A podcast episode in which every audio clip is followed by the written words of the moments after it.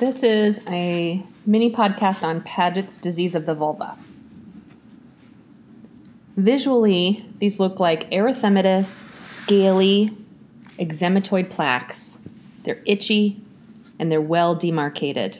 A very classic appearance on physical exam. This represents less than 1% of vulvar cancers. And the vulva is the most common site of extramammary Paget's. In terms of treatment, wide local excision if surgery is feasible based on the extent of the disease with a 2 centimeter margin is preferred. It's important, though, to remember that up to 30 to 60% of vulvar Paget's can recur regardless of margin status, as lesions are often multicentric or have microscopic extension. These lesions arise from the epidermis containing apocrine glands. At this point, there's very little data on adjuvant therapy.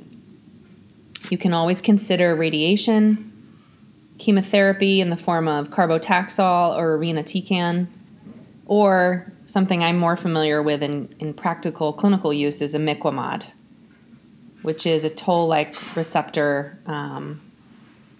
7 agonist,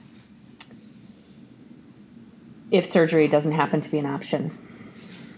There's also some early reports in HER2 overexpression, so potentially a therapeutic target for trastuzumab or Herceptin, but this is still under investigation.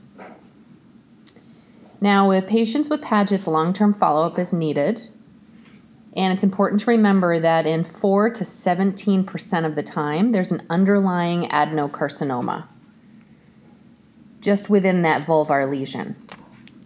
That is why we underscore the importance of surgical resection when appropriate. There's also up to 30% risk of adenocarcinoma at another site, which is why these patients end up being a lot of coordination of care.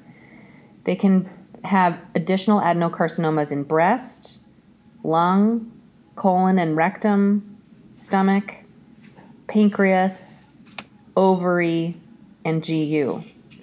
And to address all of that, it's important to make sure patients have had a recent or updated mammogram, CT, or chest x-ray of the lung area.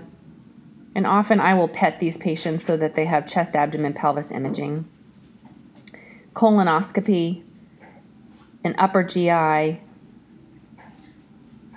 and urine cytology or cystoscopy.